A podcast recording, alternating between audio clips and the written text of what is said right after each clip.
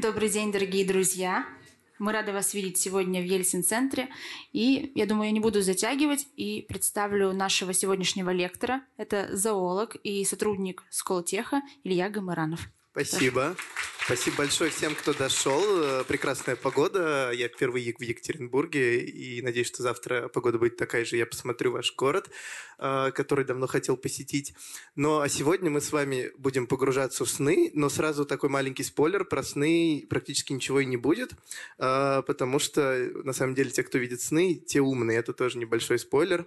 А, об интеллекте животных вообще люди стали задумываться довольно давно, и первым, кому пришло вообще в голову о том, что ну, пришло, первый, кто задокументировал, что у животных есть какое-то подобие интеллекта, э, был Аристотель, и он приближался к версии, что, в общем, человек, э, животные не так сильно отделены от человека. Конечно, человек разумный, он выше всех, но у животных тоже есть такие зачатки самосознания, и, конечно, э, он наблюдал за животными, которые жили рядом с ним, в основном это были собаки, были какие-то другие животные, ослы, например, и он видел у них задатки интеллекта. Это не было документального подтверждения, это были просто вот наблюдения, как вы дома наблюдаете за собачкой. Можем мы считать это правильным экспериментом или нет, сложно сказать.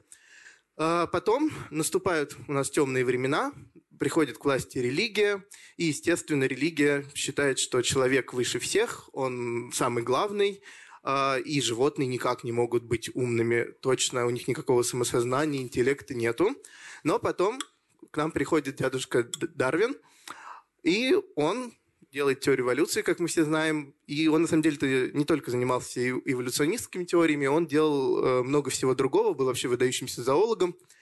И он э, как раз задумывается о том, что у животных может развиваться мозг и развиваться интеллект. И у него был э, последователь человек, который очень вдохновлялся Дарвином, это Джордж Роминс, который написал первую книгу, и назвал, первую книгу про интеллект животных, назвал ее «Ум животных». Вот это вот первое издание на русском языке переводное.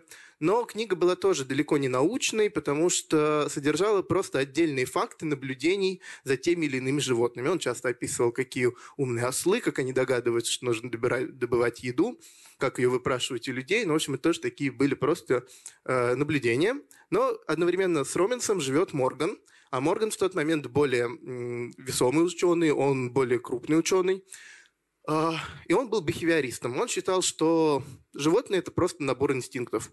То есть запрограммированная машина, которая умеет делать те или иные действия. Примерно то же самого считал Павлов, значительно позже уже наш. Но Павлов к концу жизни уже тоже, наблюдая за шимпанзе, у него было много разных экспериментов с шимпанзе, собственно, тоже уже приходит к версии, что у животных какие-то задатки интеллекта есть, но, однако, он умирает, и, собственно, больше никто об этом не думает до 60-х годов в Советской России.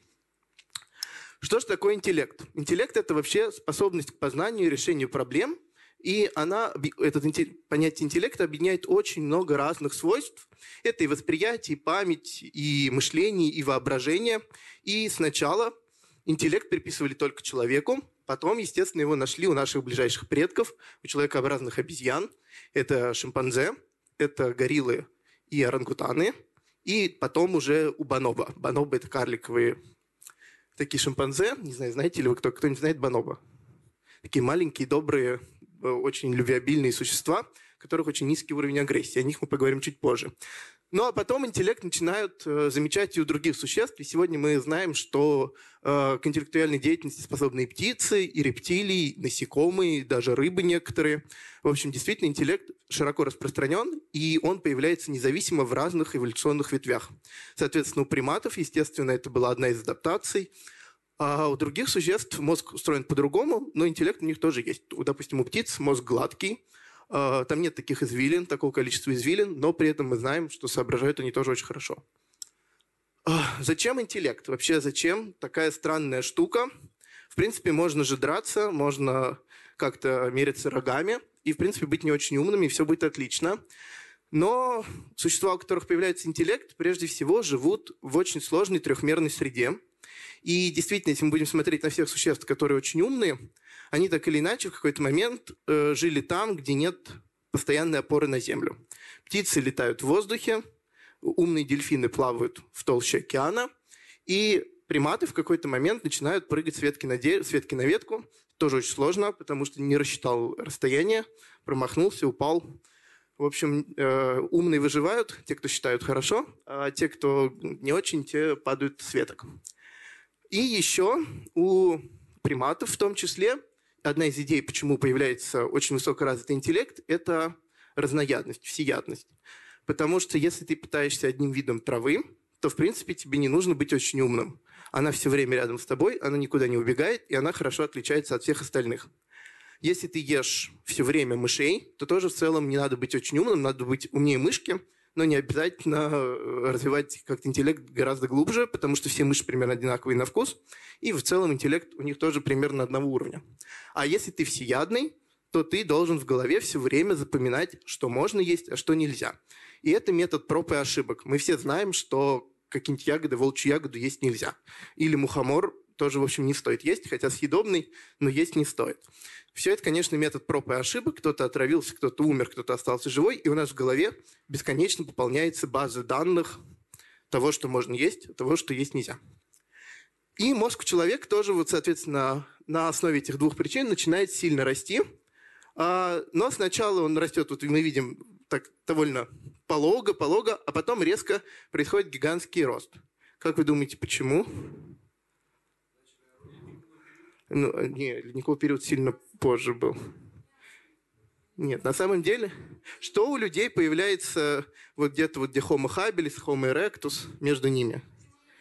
Прямохождение и речь у них появляется на самом деле. Потому что очень сильно меняется ландшафт вокруг. Была тропическая Африка, было влажно, можно было есть фрукты. Тут резко саванна, мы опускаемся на землю, начинаем ходить на двух ногах. Вокруг куча хищников, которые все хотят съесть. И единственный способ защититься – это ходить на двух ногах, это удобно, и еще договариваться с друг с другом. Ну и, соответственно, мы резко наблюдаем гигантский скачок э, роста опять э, мозга. Ну и, соответственно, интеллект вслед за ним. Э, не всегда это прям коррелирует, но в данном случае, конечно, интеллект тоже очень сильно вырос. Но сейчас мы наблюдаем немножко другую тенденцию. Интеллект чуть меньше перед начинает расти. Как вы думаете, почему? Почему мы меньше развиваемся? Нет, разговариваем мы сейчас больше, чем когда-либо разговаривали все, вообще в своей жизни. Все время все переписываются в мессенджерах. А? Мы гораздо меньше думаем. Ну, потому что все есть в интернете, э, действий гораздо меньше нужно запоминать, плюс мы живем в очень комфортных условиях. Ну, мы все с вами сидим на мягком кресле, в теплой одежде, и нам не нужно думать, что на нас сейчас нападется близубый тигр. Э, если бы мы об этом думали, конечно, нам надо было бы периодически какие-то способности развивать, то есть одновременно слушать меня и ждать, что сзади нападется близубый тигр. А, и интеллект не развит еще у некоторых животных, прежде всего у тех животных, которые так называемая островная фауна. У нас есть острова, на которых очень э, давно сформировались животные. Там нету хищников, и они там живут уже на протяжении многих лет, многих тысячелетий, миллионов лет, очень спокойно. На Мадагаскаре это лемуры. Мы не увидим там умных человекообразных обезьян, потому что Мадагаскар всегда был лесным, там нету хищников, единственный хищник не может съесть лемура – он крупнее, и, в общем, там лемур себя чувствует прекрасно. И Австралия. Австралия отделилась очень давно, и хищников до прихода человека в Австралии не было. Сейчас там есть лисы, есть собаки. До этого хищников вообще никаких не было. Ну и в Австралии поэтому существа очень спокойно себя чувствуют, ну и, соответственно, не очень умные. Ну, на самом деле, пример э, довольно глупых животных – это куалы. Э, вот там наверху куала, а внизу это не орешек, это ее мозг. Мозг абсолютно гладкий, еще мозг э, очень маленький. Относительно черепа, то есть череп куалы большой, а мозг в какой-то момент, из-за того, что и думать не надо много было, он стал сильно меньше. И в итоге черепная коробка здоровая, а мозг маленький. Ну и куала действительно не может решать никакие интеллектуальные задачи. Детеныши у куал не играют. Это очень важный показатель ума. То есть мы все с вами играем, котята играют, собачки играют. Детеныши куал не играют вообще, да. Ну, там в жидкости все-таки то есть не просто так же он в воздухе болтается, конечно. Жидкость вокруг него есть, около мозговой оболочки и так далее. А, и коалы, в общем, действительно несообразительные. Большую часть жизни они едят только эвкалипт, они пахнут эвкалиптом, их никто не ест, потому что они вонючие. Э, в общем, эвкалипт неприятно пахнет. А, и главное, что вокруг тебя растут только эвкалипты. 600 видов эвкалиптов, ты можешь есть все, что угодно. А, Еще в Австралии живут существа, которые чуть поумнее, не знаю, знает ли кто это за животные. Вамбатики, да, вамбатики с квадратными какашками. А, какают кубиками, но они чуть умнее, у них мозг чуть больше развит, потому что они социальные, они строят тоннельчики, э, норки роют, а вырыть нору – это трудно.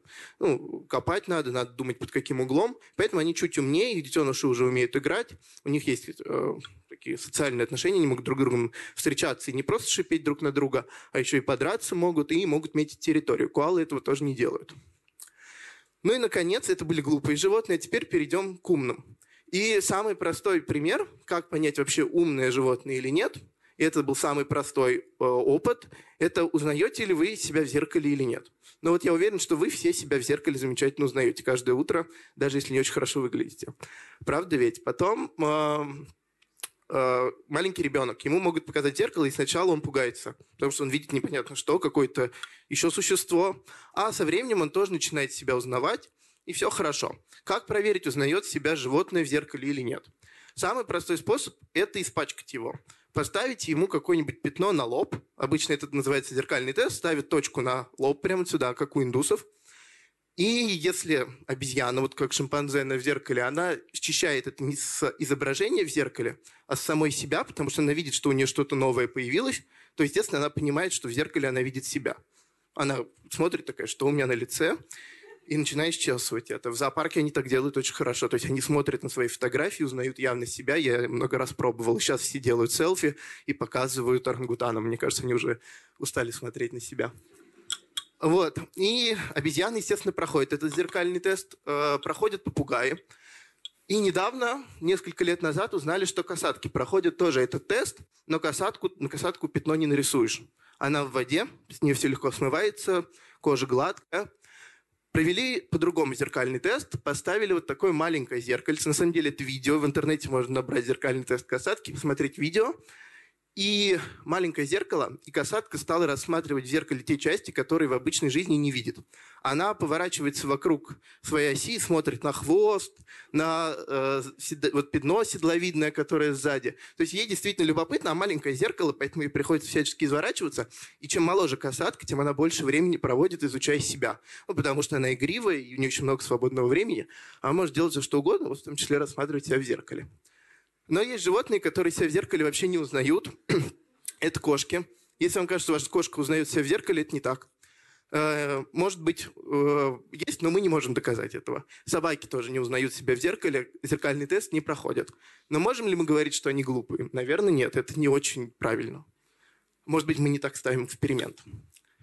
Так вот, зеркальный тест прошли, а дальше какие еще есть показатели интеллекта? Конечно, вы уже тоже говорили, пользоваться предметами. Пользоваться предметами, в принципе, научить можно очень многих существ, особенно если у них есть руки, и эти руки свободные. Ну, оленя сложно научить, он ходит на ногах. Если у него убрать, занять лапы, он, собственно, упадет. А с обезьянами это делать гораздо проще, и обезьяны очень легко повторяют любые действия за человеком, особенно шимпанзе. У бонобо хуже, потому что у них руки не такие цепкие. А у шимпанзе это легко происходит, они все это замечательно делают – могут повторять, как пользоваться ложкой. Вот там внизу это эксперименты в России проводят, им дают ложку, они действительно понимают, как есть ложечкой. Там шимпанзе достает палочкой муравьев, Тут они играют как-то с палочками, достают какие-то еще предметы, ну, в общем, так далее. Они могут делать все, что угодно с разными предметами, с ложками, с вилками, могут пользоваться карандашом, рисовать. Это, в общем, несложно. Но совсем недавно оказалось, что обезьяны могут пользоваться предметами, учиться этому сами. То есть у них происходит инсайт они догадываются, что можно использовать как-то интересный предмет. И вот это вот видео, на самом деле раскадровка очень интересного видео, наблюдение за дикой гориллой, которая никогда не сталкивалась ни с каким человеком вообще. То есть она не видела людей, ее никто не учил, но ей нужно перейти глубокую реку. Вот представьте, перед вами глубокая река, а вы не умеете плавать, и вам нужно перейти ее вброд. Что делать? Лучше всего взять длинную палку и щупать перед собой – как, собственно, где дно. А, ну и, собственно, горилла нашла большую палку и начала перед собой прощупывать дно и спокойно перешла. Сейчас так умеют делать не только эта горилла, но и другие. Они передали этот навык. Простите, я попью. А, вот. А, собственно,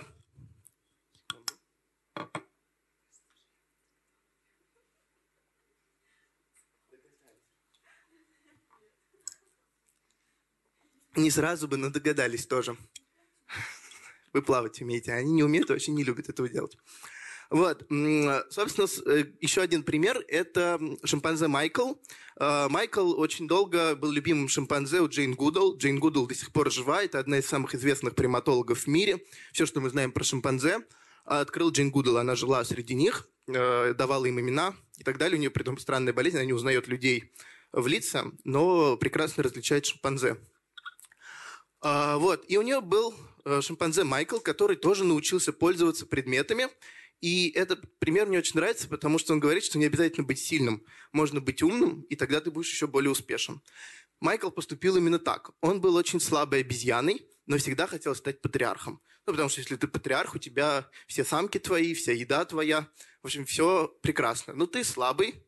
А как шимпанзе доказывают свою силу? Они встают на задние лапы и начинают громко кричать и барабанить по себе. Ну, чем громче кричишь, тем ты сильнее, тем тебе страшнее подходить. Майкл этого сделать не мог, но он был умный. Он догадался, что вот эти вот бочки, они издают очень громкий металлический звон.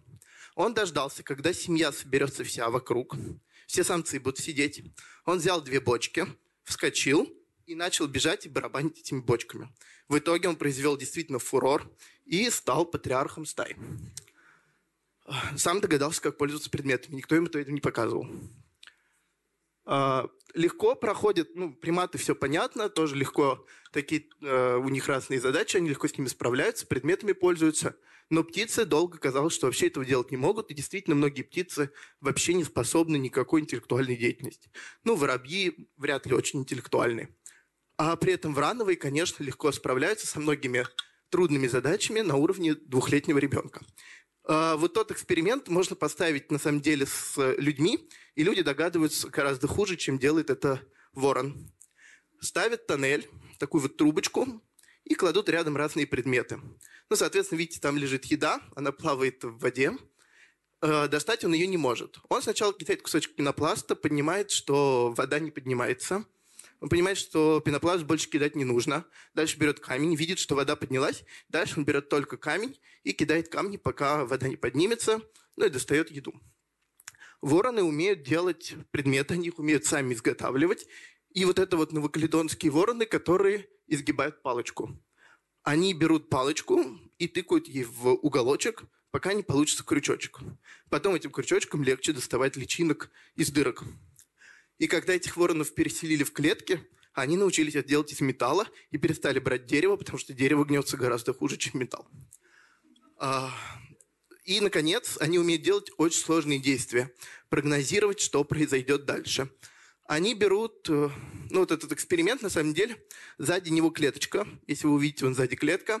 В клетке лежит э, длинная палка. А ему дают коротенькую, и он понимает, что короткой еду он достать не может тогда он начинает в голове долго думать. Перед ним лежат все предметы сразу, это очень важно. То есть, если вы будете давать потихоньку по одному предмету, человек будет понимать, что последовательность должна быть та, которую вы даете. Ну вот вы даете ложку, потом даете салфетку, и ребенок понимает, что надо съесть ложкой, потом салфеткой, вытереться и так далее. Если вы выложите все сразу, нужно будет выстроить самому эту вот цепочку. И вороны это делают очень хорошо. А, они берут маленькую палочку, достают ей длинную палку из клетки, а потом длинной палочкой достают еду. То есть выстраивают такую очень длинную логическую цепочку, которую способен выстроить ребенок в 2-3 года. Раньше дети с этим не справляются. А, ну и другие птицы тоже это легко делают. Например, вот попугай Фигара, который умел делать палочки из картона. Видите, он вырезал специально такую узкую полосочку для того, чтобы ей достать орешек на нижней картинке. Тут свет очень яркий, не видно, но он там достает орешек из, из клеточки. А, и если с наземными существами все было понятно, им можно дать предметы, им можно дать... Э, за ними легко наблюдать, у них есть лапы, у них есть руки – то что делать с морскими существами? Вроде должны быть умные, но интеллект проверить их очень сложно, потому что у дельфинов нет лапок. Очень тяжело сделать. И долго считали, что водные животные вообще не способны к орудийной деятельности, пока не сделали вот такие кадры. Это на самом деле кадры одной популяции дельфинов, и у них есть удивительная культурная традиция. У дельфинов есть культурные традиции, свойственные отдельным группам. То есть если дельфины живут в Бразилии и они чему-то научились, то не значит, что дельфины в Черном море будут делать то же самое. Потому что они не встречаются никогда, ну а как они передадут этот опыт.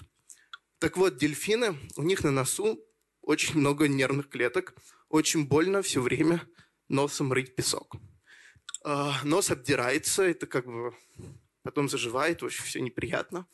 И дельфины, э, которые живут рядом с морскими губками, научились рвать морские губки.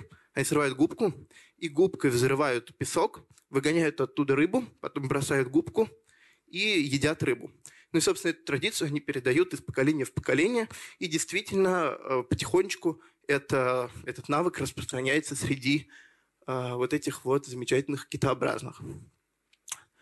И еще много таких примеров. На самом деле, вот это вот все, это четыре разных способа охоты дельфинов, одного и того же вида дельфинов в разных местах. В некоторых местах они одновременно выпрыгивают на берег в нужной последовательности, в нужную сторону, чтобы стечь потом вместе с волной, но и вместе с рыбой. А, там дельфины замечательно загоняют рыбу. Они плавают вот такими спиралями. То есть стая объединяется в большую группу. А, ну, большая стая объединяется и один из дельфинов начинает плавать вот так вот по кругу, хвостом ударяет по песку, песок поднимается, рыба оказывается в спирали, ну и, соответственно, круги все меньше и меньше, рыба замкнутая. В какой-то момент она начинает выпрыгивать через э, вот эту завесу песчаную и попадает в рот дельфинам, которые стоят с другой стороны, с открытой пастью и ждут, когда к ним попадет рыба. Потом они меняются, и тот дельфин, который загонял, встает и начинает также э, ждать, когда рыба попадет в рот. Э, традиций много разных. Но есть один классный пример, который мы знаем, как появился, и мы знаем, что он распространяется шире, и это пример взаимодействия двух разных видов. Вот тут э, мужик стоит, он на самом деле не ловит дельфина, а он ловит рыбу, и дельфин в этот момент тоже ловит рыбу. В Бразилии дельфины в определенный момент подходят к берегу. В этот же момент к берегу подходят рыбаки. С двух сторон. Дельфины подгоняют рыбу к рыбакам, а рыбаки подгоняют рыбу к дельфинам. И в итоге они вдвоем ловят рыбу с двух сторон очень эффективно. И мы знаем, что эта традиция распространилась в последние сто лет, потому что прадеды вот этих вот мужчин так не делали. То есть традиция шире-шире распространяется, и они как-то договорились. Как это произошло? Скорее всего, это было просто... Ну, вот они догадались в какой-то момент. Ну и, наконец, от орудийной деятельности надо перейти к языку. Понятно, что животное, если умное, оно очень хорошо должно разговаривать. Естественно, коммуникация должна быть между особами, особенно когда вот такое сложное поведение. Вам нужно договориться между собой, вам нужно как-то понять, как ловить рыбу. Ну и тут на помощь приходит язык. И это не просто так скемки, это на самом деле сложное устройство семьи, семей касаток. Касатки живут большими семьями, где есть главная самка-матриарх. Самки-матриарх живет где-то 90 лет, так же, как человек – Первые 18 лет она маленькая, 18 она начинает рожать первых детей, до 40 рожает детей, потом продолжает быть просто хранителем традиции и держит всю семью. Вся семья держится вокруг самки матриарха, с ней плавают ее дочери и все ее сыновья. А, если самка матриарх погибает, семья разделяется на две материнских линии, материлинии, соответственно, ее сестры, ее дочери начинают образовывать отдельные семьи, а сыновья при этом чаще всего погибают. А, почему так происходит, никто не знает до сих пор, но вот такая сложная семейная история. И касатки, естественно, между собой очень хорошо общаются. И у них устроено как общество. Смотрите, есть, есть семья. Вот семья – это условно самка с ее всеми потомками, с дочерьми, с сыновьями. Это одна большая семья. Они разговаривают все на одном языке, у них общие слова, общее обозначение для каких-то предметов и так далее – Потом, а, когда самка погибает, э, соответственно, получается две семьи. А, ну, дальше там четыре семьи и так далее.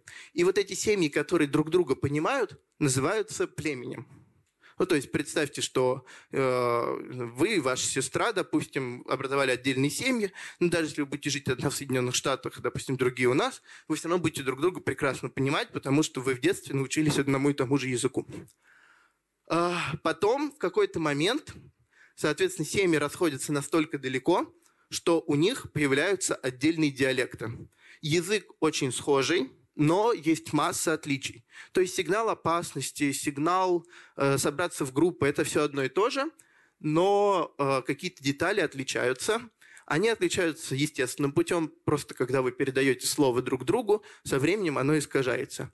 Ну и, конечно, касатки придумывают новые слова, чтобы обозначить какие-то новые явления – и в итоге язык становится очень непохож, появляются два разных диалекта, и вот кланы уже отличаются диалектами и понимают друг друга достаточно плохо. Ну и, наконец, есть сообщество. Сообщество – это все касатки Камчатки. Все касатки Камчатки понимают друг друга на уровне сигналов опасности, но э, касатки Камчатки не понимают, скорее всего, касаток, которые живут в Норвегии. Плохо понимают только отдельные слова. И вот это вот справа, это дерево эволюции языков, и оно очень похоже на развитие языков э, наших, ну вообще человеческих. Э, и вот идея языка, конечно, овладевает учеными давно. Все хотели научить приматов говорить на языке на нашем с вами. Э, конечно, все хотели научить, чтобы ну, шимпанзе поговорить, узнать ее мысли, узнать это с орангутаном и так далее. Но очень долго этого не получалось. И сейчас этого не получится, потому что голосовые связки устроены по-другому, и губы устроены по-другому, они просто не способны произносить слова. А, был э, психолог Уильям Фернис, который научил говорить орангутана, и он научил его говорить два слова «чашка» и «папа» на английском «кэп» и «дэд», потому что это два слова, которые не требуют артикуляции. Вы их можете произнести, не двигая губами и практически не двигая языком. И орангутан, в принципе, научился произносить эти слова. Больше он не мог ни одного слова произнести. А дальше, соответственно, начали учить шимпанзе. И тоже их сначала пытались учить, вот шимпанзе Вики, пытались учить э, тоже языку английскому. Она никак не могла их произнести, эти слова. Но в какой-то момент она начала показывать жесты. И это людей натолкнуло мысль, что существа могут общаться жестами. И Вики пыталась донести какие-то слова жестами. Она не могла их сказать, но она говорила что-то. И, собственно, это стало очень важным толчком для того, чтобы обучать обезьян языку. И первый и самый известный пример – это шимпанзе Уоша. Э, шимпанзе Уоша жил в семье психологов, воспитывался с детства и овладел языком э, глухонемых очень-очень хорошо. Он знал порядка 100 слов, которые мог произнести жестами, и порядка там 500-700 слов он понимал. То есть с ним можно было говорить на английском, используя 700 слов, а он мог порядка там 100 передать жестами, рассказывал о своих чувствах, переживаниях, рассказывал о том, как э, вообще что происходит, что он хочет, отвечал «да», «нет». В общем, действительно, с ним можно было вести э, сложные диалоги. А сегодня звезда, который до сих пор живой, а, ему уже много лет, 40 с лишним лет, это Баноба как раз, Баноба Канди. Баноба Канди в середине это фотография, по-моему, для журнала Time, а, и там его писали, что это уже такой престарелый, а, толстый старичок, но гениальный очень старичок. Это действительно гений среди обезьян. И с Канди произошла очень интересная история. Во-первых, его никто никогда ничему не учил, а учили его маму. И мама была не очень умная. Она не осваивала никак язык э, жестов э, и язык картинок. Канди вот внизу маленький, его учат лексиграммам. Ему это специальный язык, когда дают э, такие вот, ну, иероглифы, фактически картинки, э, которые обозначают те или иные слова. И, в общем, Канди висел на маме, а в какой-то момент стал использовать эти картинки, чтобы что-то объяснить. И исследователи это увидели – и стали его дальше учить. Еще интересно, что Оша всегда жила с людьми, а Канзи живет среди своих. То есть он живет в стае. А, он патриарх сейчас, главный э, в своей семье.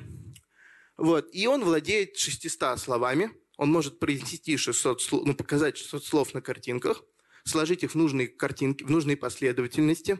Он очень четко использует грамматику. Он знает, в каком порядке сказать слова – чтобы донести нужный смысл. Ну, потому что если шарик находится под бумажкой или над бумажкой, это разные слова, э, разные предложения. Он это очень хорошо знает. Он знает, как еще выставить, э, ну, в общем, действительно хорошо владеет языком. И понимает он больше трех тысяч слов. Это гигантский словарный запас. Вот э, те, кто ездит за границу и объясняются в отелях, знают примерно столько же. А может быть, даже меньше, да, в принципе.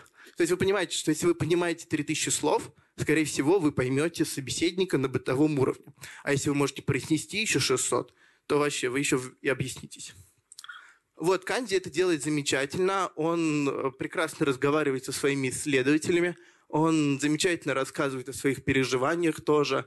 Он рассказывает о снах, которые ему снились. Он просит что-то. Он пытается обучать своих сородичей пытается поправлять их, когда они говорят что-то не так, но, естественно, он обучает гораздо хуже, и они в целом не осваивают этого. Он действительно его считают самым гениальным среди всех, э, среди всех обезьян. Вот. И в какой-то момент еще интересно, что Канзи э, сказал, что он человек. Когда у него спросили, кто он, он говорит, я человек, а вокруг меня обезьяны. Э, потому что, действительно, видимо, я умею говорить, поэтому я вот такой. И вот эту гориллу, наверное, знают многие. По крайней мере, видели, наверное, видео с ней. Это горилла Коко. Она умерла пару лет назад, ей было 50 там, с чем-то лет. И она тоже жила в семье э, с женщиной-биологом. И при этом она еще жила со своими сородичами. И она уже общалась не на языке лексиграмм, а на языке жестов. А, американский язык глухонемых. Она использовала нормальные э, ну, такие какие-то обозначения. А, у нее были домашние животные, а, кошки, которые... Она очень любила кошек. И когда они умирали или куда-то девались, она очень переживала, рассказывала об этом. Она играла с игрушками и разыгрывала какие-то реальные ролевые модели. Она брала одну гориллу и другую и устраивала бой между ними, а потом показывала, как одна щекочет другую и говорила, что вот это ей нравится, потому что она любила щекотку. Он ее, Робби Вильямс, щекочет, ей очень нравится это. А, Еще она умела обзываться, это тоже интересно. При этом обзывательства были довольно э, простые, потому что в ее понимании самое плохое это был грязный туалет. Ну, потому что она, мне не нравилось находиться в Валере, где грязный туалет. И когда ей что-то сделали плохое, а, какой-то другой самец горилл, с которым она жила, она ему сказала, что ты очень грязный туалет. Пыталась его так оскорбить, и она его обучала. Она жила с самцом некоторое время, и самец тоже овладел языком глухонемых, при этом она его поправляла. Когда он неправильно двигал рукой, она ему выставляла пальцы и, соответственно, говорила, что вот это слово обозначает так. Ну и это все нам доказывает, что действительно обезьяны способны осваивать язык глухонемых, они способны говорить на языке на нашем, и действительно они используют очень много слов в своей повседневной жизни. А, они нам непонятны, но в их жизни он, конечно, присутствует. А что с дельфинами? Дельфины умные, дельфины пользуются предметами. Могут ли они говорить? Вот был Джон Лили, такой тоже нейробиолог, нейропсихолог, который впервые начал изучать мозг дельфинов, сравнивал его с мозгом человека. И вот вы можете увидеть мозг дельфина слева, очень извилистый, очень большие полушария. У человека полушария не такие развитые, извилин меньше – в общем, Джон Лили считает, что они должны учить английский язык. Так. Вот. А, и проводит бесчеловечный эксперимент по отношению к дельфину и по отношению к человеку. Он забирает свою исследовательницу с девушкой, девушку-исследовательницу с дельфином в комнате на несколько месяцев. Они общались только друг с другом, э, жили вот в этом вдвоем. Дельфин плавал в бассейне, девушка ходила рядом, и девушка должна была разговаривать только с дельфином. Ну, надеялся, что пассивно произойдет понимание, и дельфин начнет говорить на языке, на английском языке. Естественно, этого не произошло, эксперимент был прекращен, потому что девушке стало плохо, а дельфин очень долго потом переживал, потому что он остался без э, человека, который все время рядом с ним находился. Ну и понятно, что дельфины разговаривать точно не смогут, речь у них совсем другая, но между собой они замечательно общаются и вырабатывают очень сложную тоже коммуникацию. Не буду рассказывать про правый эксперимент, э, а вот левый очень интересный эксперимент Эванса и Бастиана. Э, были два дельфина, Бас и Дорис, которые жили в двух разных аквариумах, не знаю, каких, бассейнах. И между ними была стенка. Стенка была непроницаемая для света, но проницаемая для звука. И педали были в обоих э, вольерах. Соответственно, и у Баса, и у Дорис были педали. Для того, чтобы получить еду, они должны были одновременно нажать на педальки. А на педальки они должны были нажимать, когда загорается лампочка. Но лампочка загоралась только у Дорис. И объясняли все это только Дорис. Бас об этом ничего не знала. Она не общалась с исследователями. И в какой-то момент Дорис, она общалась с Бас, она знала, что там живет другой дельфин. Она начала ей передавать это все объяснила, как нужно сделать, и действительно они справились стали нажимать вместе на педальку и получать еду, когда у Дорис загоралась лампочка. То есть действительно коммуникация есть, и они передают определенно точно слова, ну, действия. А, и последнее животное, о котором мы будем говорить про речь, это попугай Алекс, потому что про него рассказать невозможно. Он прожил, не рассказать невозможно, он прожил 32 года. Это не очень много для Жако, но тоже, смотрите, знал 150 слов, которые мог говорить, и тысячу слов понимал, и использовал их не просто так, он тоже использовал их э, в определенном порядке, э, закладывая в них определенный смысл. Если ему что-то не нравилось, он говорил, мне это не нравится, я не хочу. Если он делал что-то плохо, он говорил, извини. И при этом с «Извини» была очень забавная история, потому что э, один раз его, он съел всю десерт, ну, у своей исследовательницы, собственно, Уайрин, и она на него накричала очень громко, и он обиделся. Она к нему подошла и сказала, извини, типа, я не права. А, и в следующий раз, когда э, он сделал э, она что-то сделала не так, накричала на него, он ей сказал «извини». То есть он понял, что в этот момент нужно использовать именно слово «извини», и оно означает вот, прощение. Он догадался до этого сам.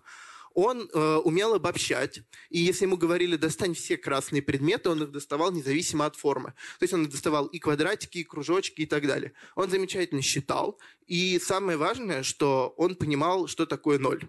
Потому что не все существа далеко понимают, что такое ноль. Понятие нуля очень сложное мы не, маленький ребенок не сразу осознает, что такое цифра ноль. Мы не говорим не купить ноль рыбы, правда ведь?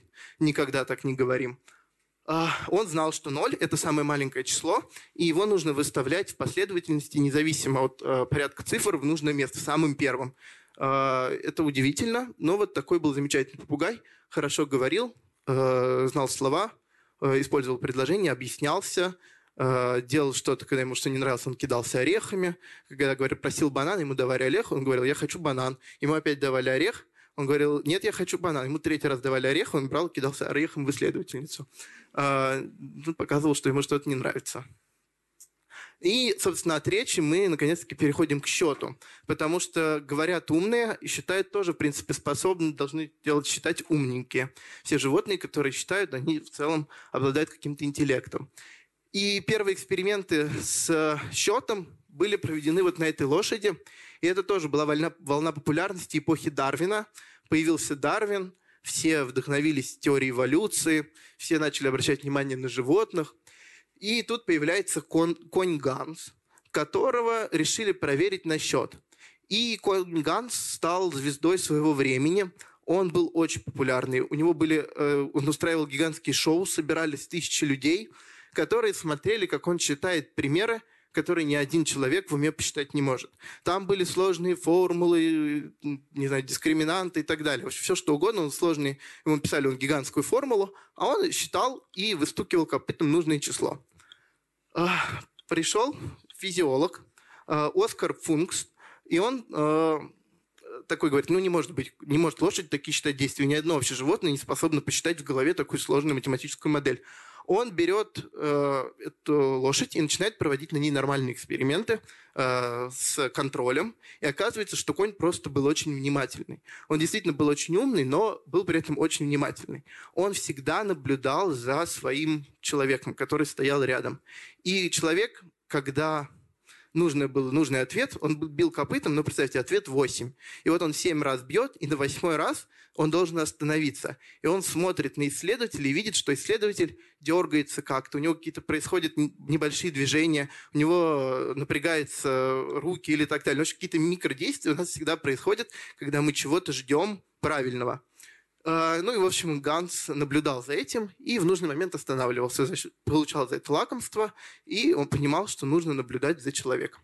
Так поняли, что, в общем, считать сложные цифры, сложные примеры животные не способны, но к математическому счету э, многие существа действительно имеют способности. И первый, кто среди животных э, достоверно считает, выяснили, что они достоверно считают, это пчелы. Вообще с пчелами много всего интересного. Во-первых, это единственный язык, который мы расшифровали среди животных. И расшифровал его Карл фон Фриш. Он получил Нобелевскую премию по медицине, э, будучи зоологом, э, за открытие языка пчел. Э, Пчелы танцуют танцем. Они садятся на улей и начинают выписывать восьмерочки. И эти восьмерки указывают направление, куда нужно лететь всем пчелам, чтобы добыть нектар. И действительно это происходит очень четко – они делают поправку на движение Солнца и так далее. Но совсем недавно этот эксперимент, опубликованный в Nature, э, ставили такие палатки, и когда пчела-разведчик вылетала, она считала количество палаток, через которые будет нектар. Там, условно, через 4, допустим, палатки стоял, стояло блюдечко с нектаром. Она возвращалась и говорила всем остальным, что на четвертой палатке будет нектар. За четвертой палаткой будет нектар. Все остальные пчелы ровно пролетали четыре палатки, садились и добывали нектар. Когда палатки, нектар переставляли, они все равно садились в том месте после вот четырех палаток. То есть они замечательно считают, считают где-то до четырех, до пяти, дальше начинают уже э, ошибаться. Ну и считают многие другие животные, считают лягушки, считают рыбы, каракатицы и птенцы. И умеют они это делать с самого детства. Рыбки вообще считают интуитивно. Они всегда плывут э, в стайку, где больше. Если нападает хищник, и одна рыбка стоит в серединке между двумя стайками, она всегда плывет там, где больше, потому что там, где больше, вероятность того, что хищник съест, гораздо меньше. Где рыбок больше, там, в общем, съесть сложнее. И, наконец, э, последние эксперименты, которые проведены были в нашей стране – и, пожалуй, они доказали о том, что действительно животные умеют читать, и они очень умные, и умные насекомые прежде всего. Эти эксперименты были, э, начинались еще в 80-е годы 20 века, но в мире очень долго не признавались, потому что казалось, что ну как муравьи могут считать. Это вообще невозможно. А вот Жанна Ильинична Резникова и Борис Репо доказывали, что в целом делать они это могут. И сейчас ни у кого сомнений в мире нету, что муравьи считают, считают очень хорошо, и у них есть э, развитая речь, но расшифровать ее мы не можем, потому что говорят они не танцем, э, не языком, а движениями усиков и запахами. Естественно, такой язык мы пока расшифровать не можем. Но как же доказали, что они умеют считать? Прежде всего делали вот такой вот дихотомический лабиринт. Видите, на две все время разветвляется, получается такое сложное дерево. И в одном из ответвлений был нектар. А, когда муравей-разведчик выползал, он полз, обыскивал все ответвления, и в какой-то момент находил, где находится нектар. Он запоминал, сколько раз нужно повернуть налево, сколько раз направо. Считают они где-то до семи. То есть он мог запомнить три раза налево, четыре раза направо, в разной последовательности, возвращался ко всем, говорил, и все остальные без труда находили лабиринт, практически не ошибаясь. При этом, если направление было э, все время налево, семь раз налево, то он информацию со временем передавал гораздо быстрее. То есть у них вообще на самом деле счет такой же, как был у древних людей. Один, один, один, один. Вот если мы будем, там, не знаю, 10 раз, нам надо сказать, мы будем 10 раз произносить один, и в сумме получится десяточка. Сейчас мы с вами говорим без проблем 10. Вот муравьи пользуются таким же счетом. Они говорят один, один, один, один, ну там пять, один раз налево, второй раз налево, третий раз налево, четвертый раз направо, пятый налево и так далее. Но в какой-то момент муравьи понимают, что это очень долго, очень сложно, и можно объединить 5 лево, просто сказав 5 раз налево. И они до этого догадываются, и сигнал передается гораздо меньше. То есть действительно два муравья, которые сидят между собой, делают это гораздо быстрее, они передают друг другу сигнал гораздо быстрее, если направление простое. И потом муравей легко находит э, нужный корм.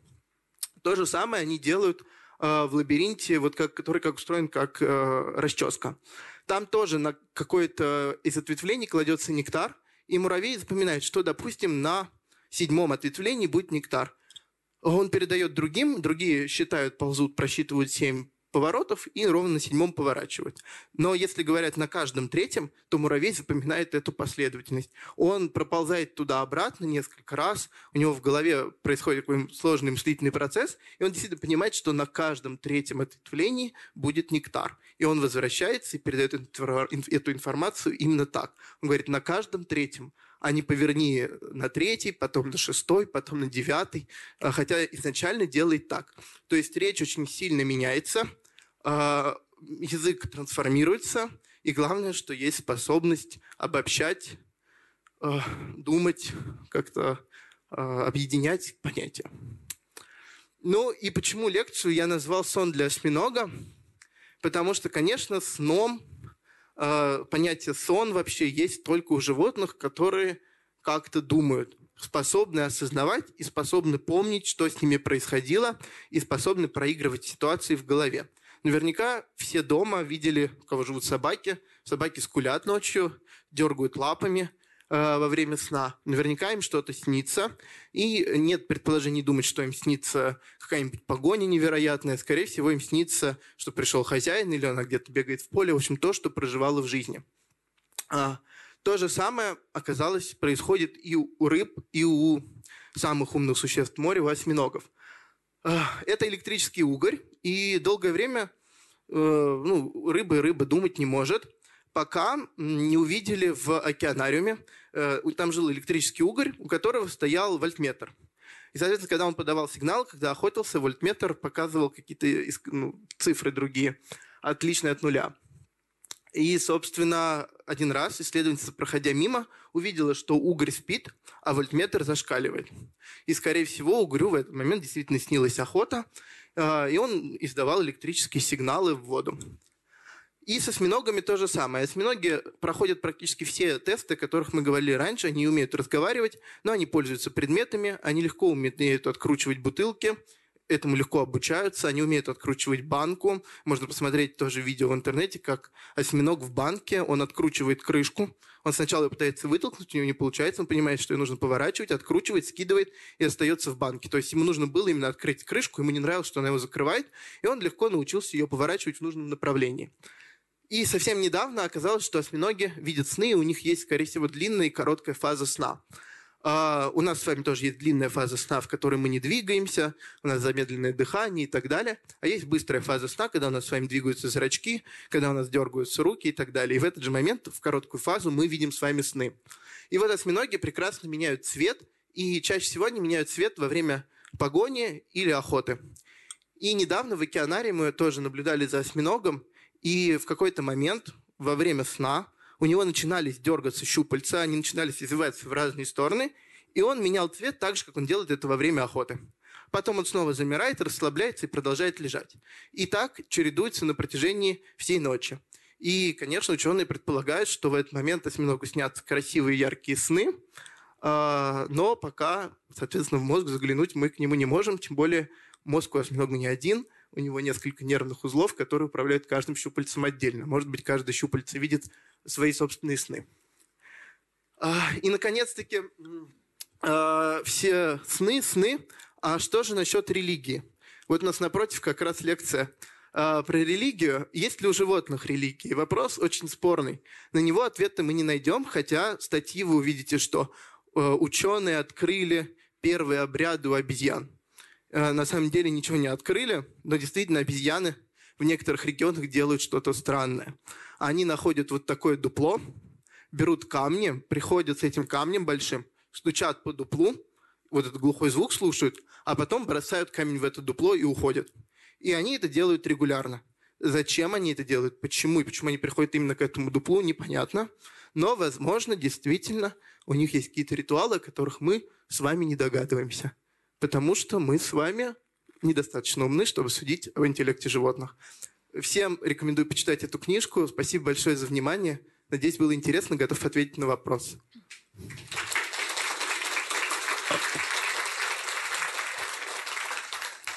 Друзья, если есть у кого-то вопросы, я прошу подходить в микрофон и, и озвучивать их. Ура! Есть вопрос. Ну, во-первых, спасибо за лекцию, было очень спасибо. интересно. А я хотела уточнить, вы сделали большой упор на счет именно животных. Получается, это какая-то отдельная функция мышления или она вбирает в себя что-то? Просто как нам проверить, умное животное или нет? Мы должны найти какие-то понятные нам с вами эксперименты.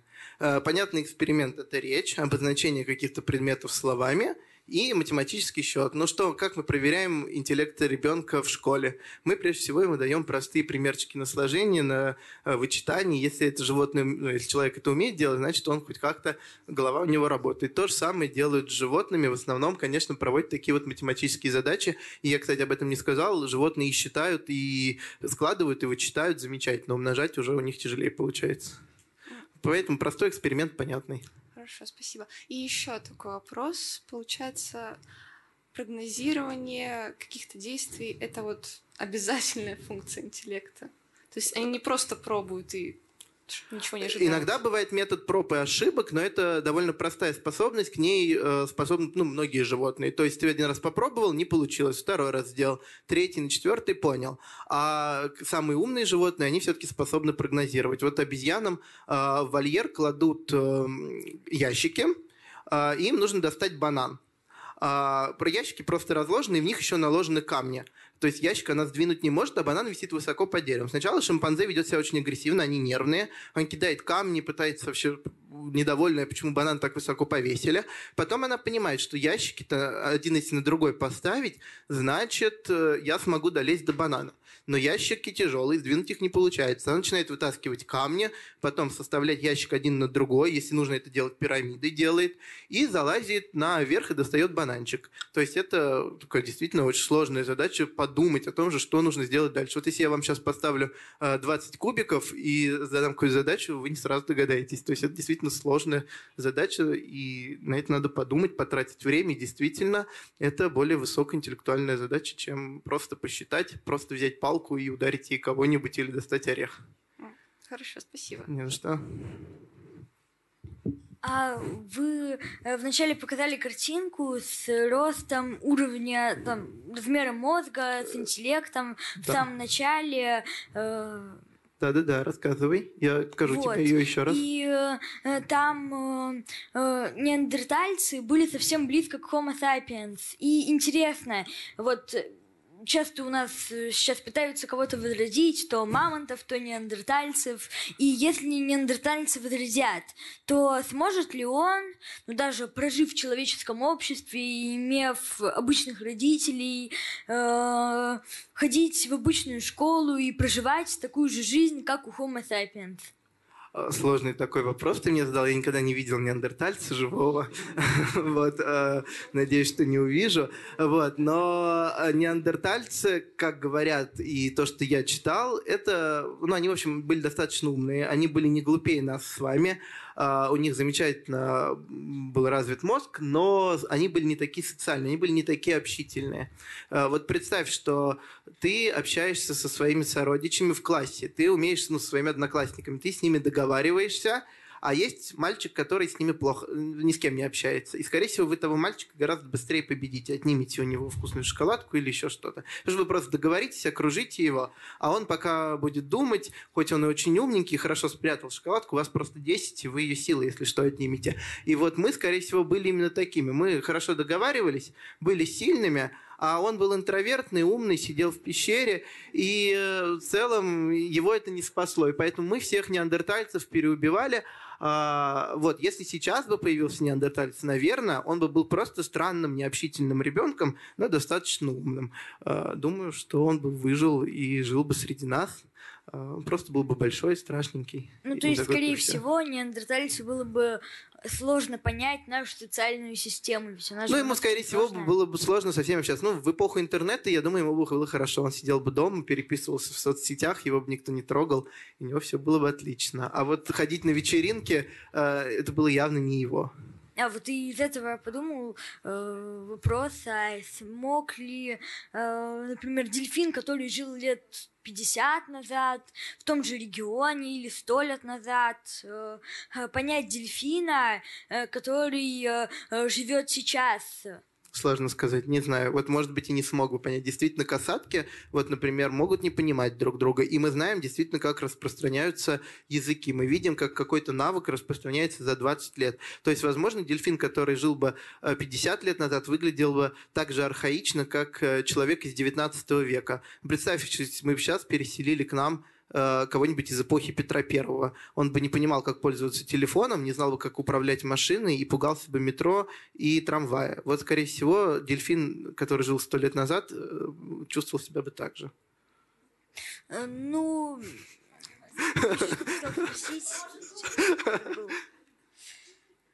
Ладно. Ваня, давай мы потом с тобой еще поговорим после лекции.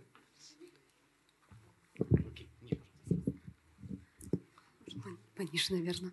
А, да, здравствуйте, спасибо большое за, за лекцию, очень было интересно.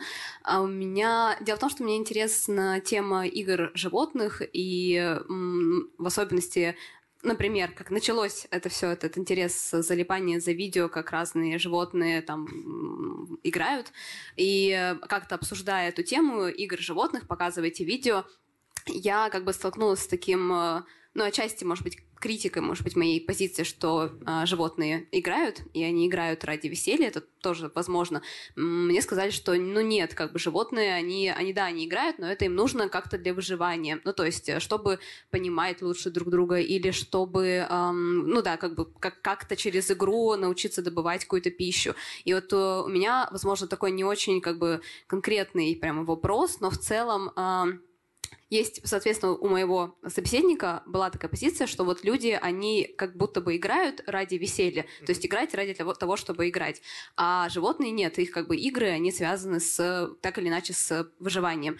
И, ну вот, играют ли животные э, just for fun э, или, или нет? И, может быть, и мы на самом деле никогда чисто для веселья не играем, а мы тоже играем всегда для, для какого-то выживания. Вот, спасибо. Спасибо за вопрос, очень интересный на самом деле. Э, животные играют играют, я сразу отвечу, играют э, просто так. То есть играют, когда им становится скучно. А, ну и в основном это, конечно, делают те животные, которые умеют думать. Вот Горилла Куко замечательно играла. У нее были куклы, с которыми она возилась, перекладывала их, когда ей было скучно. Она с удовольствием смотрела телевизор, если ей давали. Это тоже, в принципе, элемент развлечения. Ничего э, не происходит, она просто занимала свое время, ей было, она очень любила балет смотреть. Или драмы какие-то. И потом рассказывала, вот там мужчина бросил женщину, мне было грустно, вот мне достала платочек, протирала слезы. Вот. То есть она делала все, что делаем мы с вами. Есть э, масса примеров, как играют вороны. Вороны очень умные, и сейчас э, нет никаких сомнений, что вороны, например, зимой катаются с крыш. И они это делают взрослые вороны, и они делают это просто так, им просто весело. Потому что всем нравится кататься со снега. Если вы посмотрите видео, как катаются медведи, они иногда тоже просто так валяются, потому что это весело. Они испытывают ровно те же самые ощущения, что испытываем мы с вами. Очень долго, много экспериментов касательно щекотки. Это тоже доказывает, что животные чувствуют то же самое, что чувствуем мы с вами. А, масса экспериментов, когда ну, вот горилку Коко щекотали, ей смеялась, ей нравилось. А, щекочут крыс, и выясняется, что а, крысы смеются в этот момент, смеются так же, как смеются люди, и у них вырабатывается уровень эндорфина в этот момент. То есть они действительно в игре тоже часто используют просто потереться друг от друга, просто потому что это приятно понятно. Да, то есть животные играют, играют, делают это просто так, просто потому что им весело. Но есть и другой тип игры, когда маленькие дети играют, чтобы осваивать навык какой-то. Ну, наши делают то же самое. И шимпанзе, кстати, и детеныши шимпанзе, и детеныши детей вместе, ну, нас с вами людей, находят э, общие игры, замечательно играют друг с другом. Есть замечательная книга «Дитя шимпанзе, дитя человека», э, Ладыгиный кот, нашей исследовательницы, которая наблюдала развитие своего ребенка вместе с детенышем шимпанзе, и они вместе прекрасно играли, играли в одни и те же игры, понятные друг другу. Mm-hmm. Вот просто повеселиться. Mm-hmm. Спасибо большое.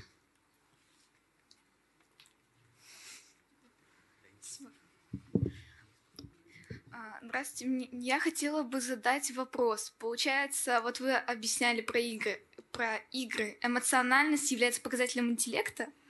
Если так, то почему тогда существуют тесты именно для животных на интеллект, но нет на эмоциональность? Ну, эмоциональность э, нельзя, мы не можем как ее оценить. Э, животные какие-то, наверное, испытывают эмоции. А что такое эмоции? Эмоции э, размытые довольно понятие. Мы не можем его проверить. То есть, понимаешь, можно же исследовать много всего, но ты не можешь э, сказать да или нет, пока не найдешь четких критериев. Мы очень хорошо пытаемся все проверить интеллект друг друга, придумываем IQ-тесты и так далее, но мы знаем, что они работают все не очень хорошо, а, и вот Горилла Куко, кстати, по уровню интеллекта а, в тестах IQ вставала где-то между средними американцами. То есть, в принципе, она была не глупее, она также справлялась с IQ-тестами. Эмоция это, ну, да, они также смеются, да, они также, наверное, расстраиваются, особенно человекообразные обезьяны. А проверить это мы не можем. Мы можем только вот по ощущениям. Коко, Уоша, Канзи рассказывают, когда, что им грустно, им плохо, они видели сон, им стало страшно, и мы действительно понимаем, что в этот момент они испытывают то же самое, что мы с вами. Касательно смеха, мы можем проверить уровень гормонов, эндорфин, допустим. А, у крыс он также повышается, как у нас. У а, шимпанзе он тоже повышается во время смеха. Вот это как мы можем проверить эмоции. Крысы смеются, но смеются на ультразвуке, поэтому мы не слышим, как они это делают. Нет, они не улыбаются. Они просто смеются во время контактов друг с другом. А, ну, то есть у них действительно бывают более веселые и более угрюмые крысы.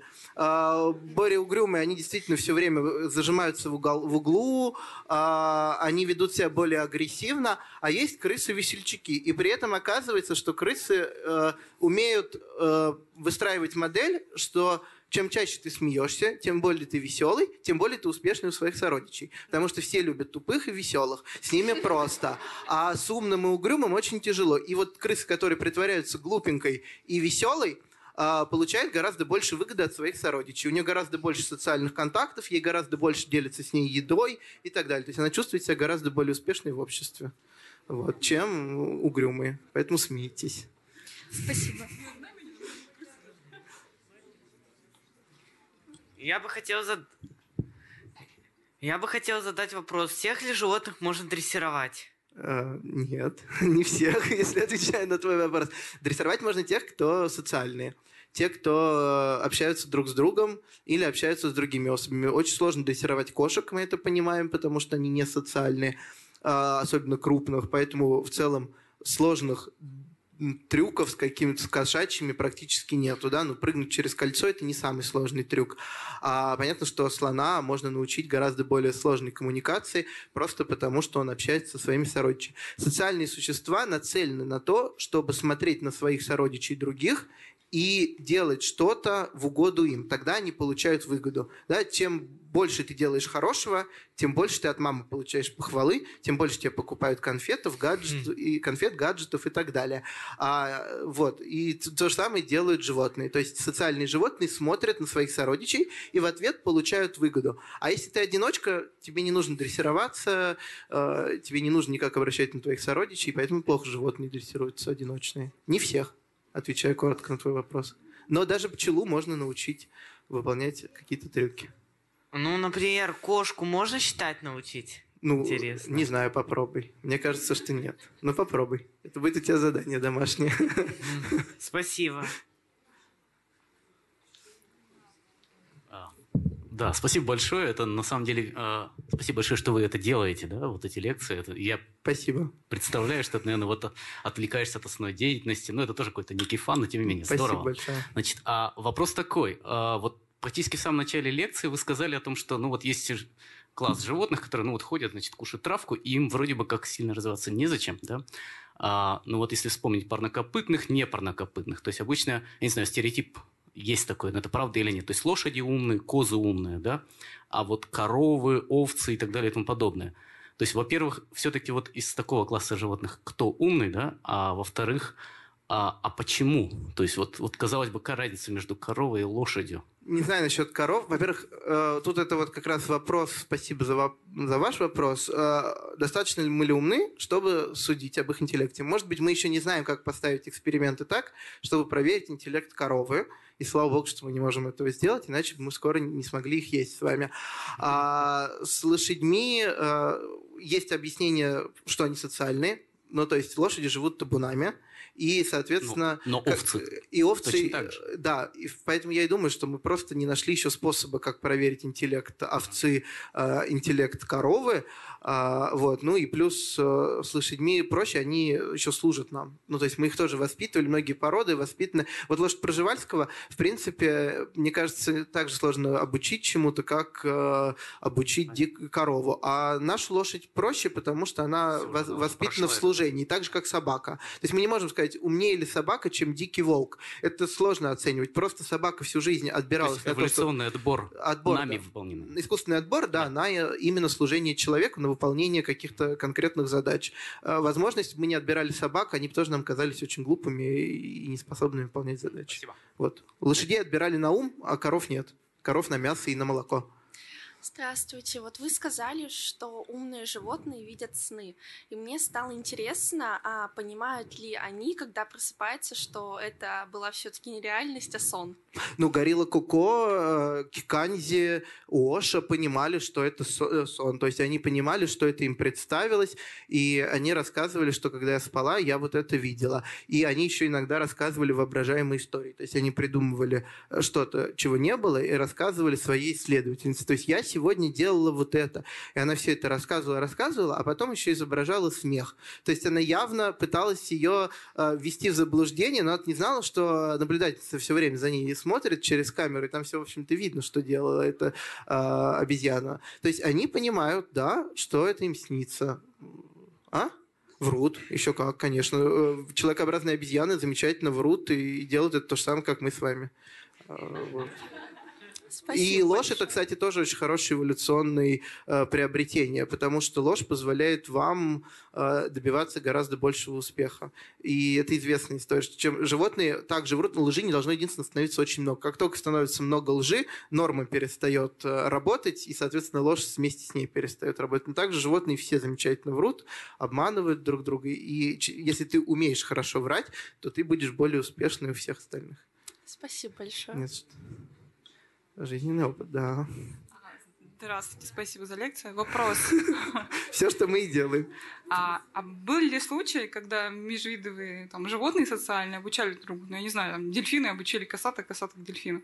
То есть было ли такое в экспериментах замечено? Я не знаю, в том же в аквариуме. Они разговаривают на разном языке и, э, соответственно, понять друг друга не могут. Но то, что одни животные пытаются общаться с другими, это факт. Ну, вот э, э, с гориллой Куко, я, простите, э, буду ее все время приводить, потому что на ней много всего сделано, она боялась собак. И в какой-то момент она ехала на машине, и за ними побежала собака. И вместо того, чтобы отдергиваться и спрятаться, как она делала это раньше, она выглянула в окно и начала объяснять собаке «Уйди отсюда». То есть э, она надеялась, что собака ее поймет. Ну, собака, естественно, не поняла, но она ей пыталась донести это понятным способом. Ну, это чтобы понятно, обучили... Что человек может быть посредником между видами, а вот напрямую... Напрямую, не знаю, Не- не, было. таких экспериментов, и они не живут вместе, поэтому, да. Может быть, и обучают, просто мы не видели этого. А, и второй вопрос. Были ли эксперименты, ну, допустим, с искусственным интеллектом, такой же гориллой, когда задавал вопрос живой человек, когда, допустим, озвучивала какая-то машина? Если они отличают это? Вообще они в мире вот э, с этим сталкиваются через нас? То есть они понимают, что мы с телефоном там или напрямую? Ну, с гаджетами они умели пользоваться. Насчет общения с гаджетами не знаю, потому что вот все примеры, которые с обезьянами были, это ну, более давние, когда еще гаджетов-то как таковых не было. А, Канзи явно сталкивается с гаджетами, но, не знаю, общается он с ним, по-моему, с ним не Ну, общается. это к тому вопросу, что может искусственный интеллект обучить там животные, будет ли там вообще... А, Думаю, что нет, потому что важен контакт. Как в, ребенка же не получится обучить, если ему поставить просто компьютер и оставить его с компьютером. Скорее Ну, всего, Я имею в виду, что нет. Вот робот, который будет совершенно как человек, там, вот такой вот. И, ну, в, в целом, наверное, да. И третий вопрос самый Так же, глупый. как с ребенком. С ребенком работает то же самое, можно попробовать сделать с шимпанзе. В принципе, отличий нету. Ну, на, до двух-трех лет вообще разницы никакой глобальной нет. Ну и третий самый глупый вопрос. С нами там крысы не ржут. Не знаю. Это на другой лекции про крыс. Не все сразу.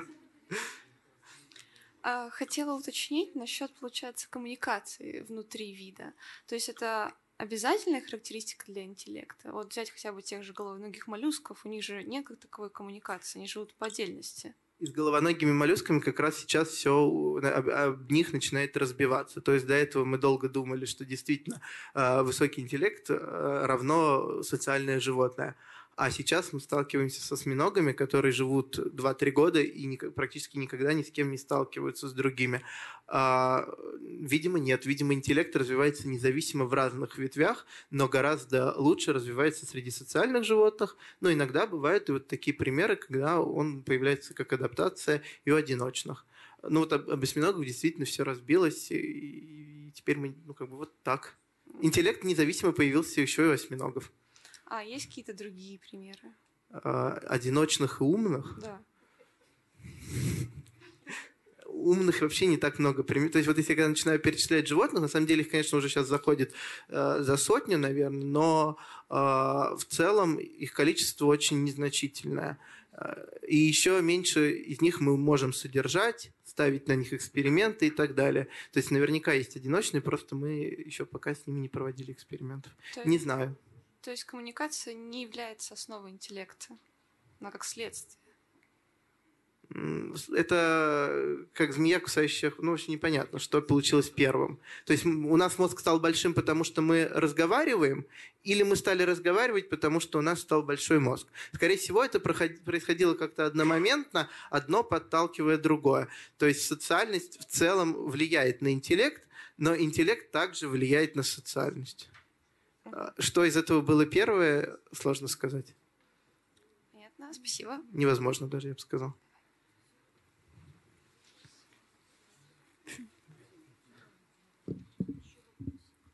Еще вопрос? Ну вот вы сказали, что коровы там глупые. А вот по поводу свиней. Я где-то читала, что свинья умнее собаки и сообразительнее. Вот как вот э, со свиньей? В каких-то экспериментах, наверное, сообразительнее, в каких-то менее сообразительно. Опять же, э, в зависимости от того, какой... э, Надо, надо придумать такой эксперимент, который уравняет и собаку, и свинью э, одномоментно. То есть э, вот Бонобо не может... Вот Канзи, он не умеет пользоваться предметами. У него очень плохо с орудийной деятельностью. Его сколько не учили, он пытается это сделать, не умеет. Но он, например, мечтал, он один раз увидел видео, как разжигают костер. А, И он мечтал сам научиться это делать. И есть масса картинок, где он э, палочкой мешает костер, и он научился пользоваться сжигалкой. Больше ничего он не умеет. Все говорят потому, что э, все его обучение происходило как игра.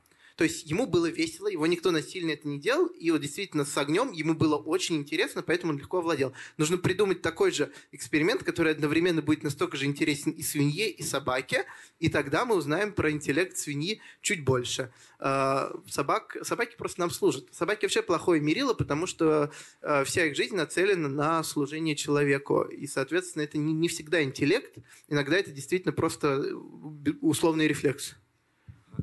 Здравствуйте, Илья. Скажите, Здравствуйте. пожалуйста, как так получилось-то, что мы все-таки едим одним из одних из самых умных животных осьминогов? Или мы узнали позже об этом? Поедаем, я бы даже сказал. Ну, где-то обезьян едят. э, Живых. Где-то едят. Ну, сейчас есть, кстати, закон, который Ну, начинает... может, да, движение какое-то там или... Вкусные осьминоги. Я, я не веган, не вегетарианец, ем всех э, и пробую всегда новое, поэтому не могу одобрить вашу теорию. А, просто э, мы пока не научились, не, не сожалеем им, они на нас не похожи. Мы же всегда перестаем есть тех, кто на нас больше всего похож. Ну, ты смотришь собачке в глаза, она вроде такая милая, она на тебя так смотрит, ну, и есть уже ее не хочется. А вьетнамец по-другому смотрит, они на рынке едят, вполне у них рядом живые собаки бегают. И я лично видел, как они вполне себе поедают собак. А, В общем, человекообразных обезьян перестали есть, то, слава богу, эксперименты на них делать. Хотя потеряли очень многое. Может быть, когда-нибудь с осьминогами такое произойдет, не знаю. А потом дальше еще у рыб найдем, и у кур. А еще сейчас узнали, что растения чувствуют боль. Вот. Э, У них есть э, рецепторы, которые отвечают за боль. Скоро и горошек перестанем есть.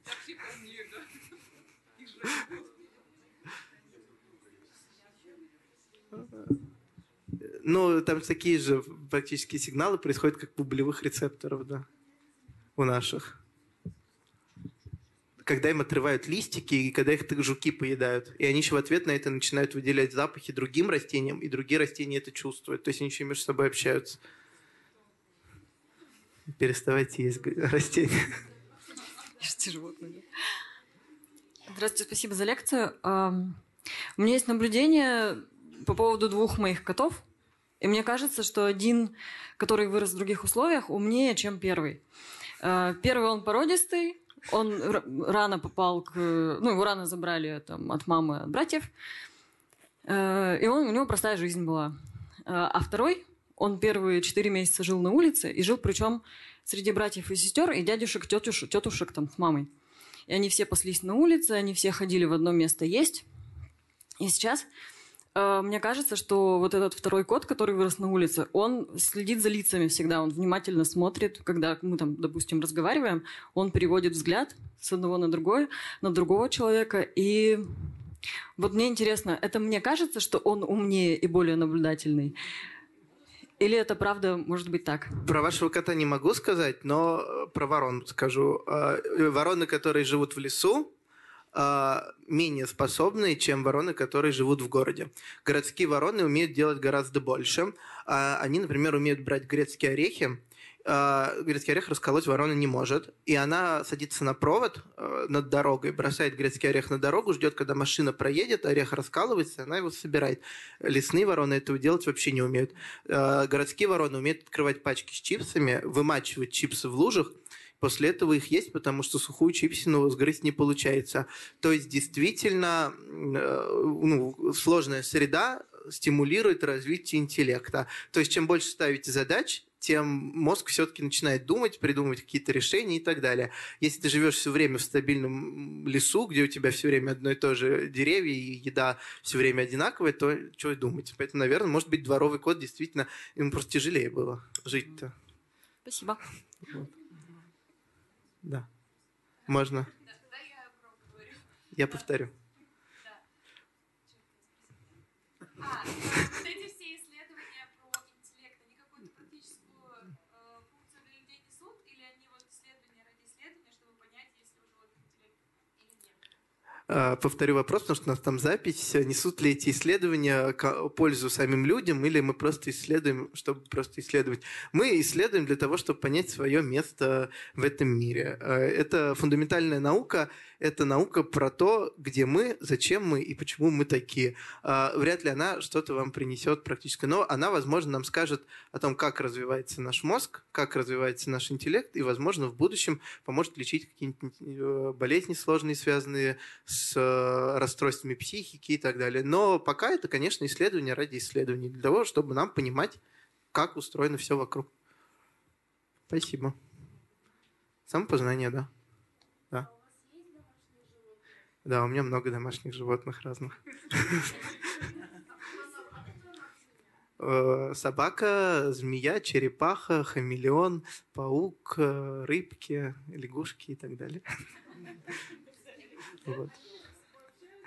Э, У меня собака интроверт, она общается только со мной. Вот, и мне тоже кажется, что она очень умная. И тогда кажется, что умнее, чем я. Вот, на лекции пока не читает. Друзья, есть ли еще вопросы? Тогда, я думаю, мы можем поблагодарить Илью. Спасибо. Приходите завтра на экскурсию в сад трав. Да, да, сбор на главном ресепшене второго этажа. Также в 7 часов Я вам расскажу, как узнать ведьму. Да, и в субботу еще будет детское занятие, на котором э, мы понаблюдаем за Мы насекомыми. пойдем ловить в пруд э, животных. Так что тоже приходите. Я из Москвы сачки привез.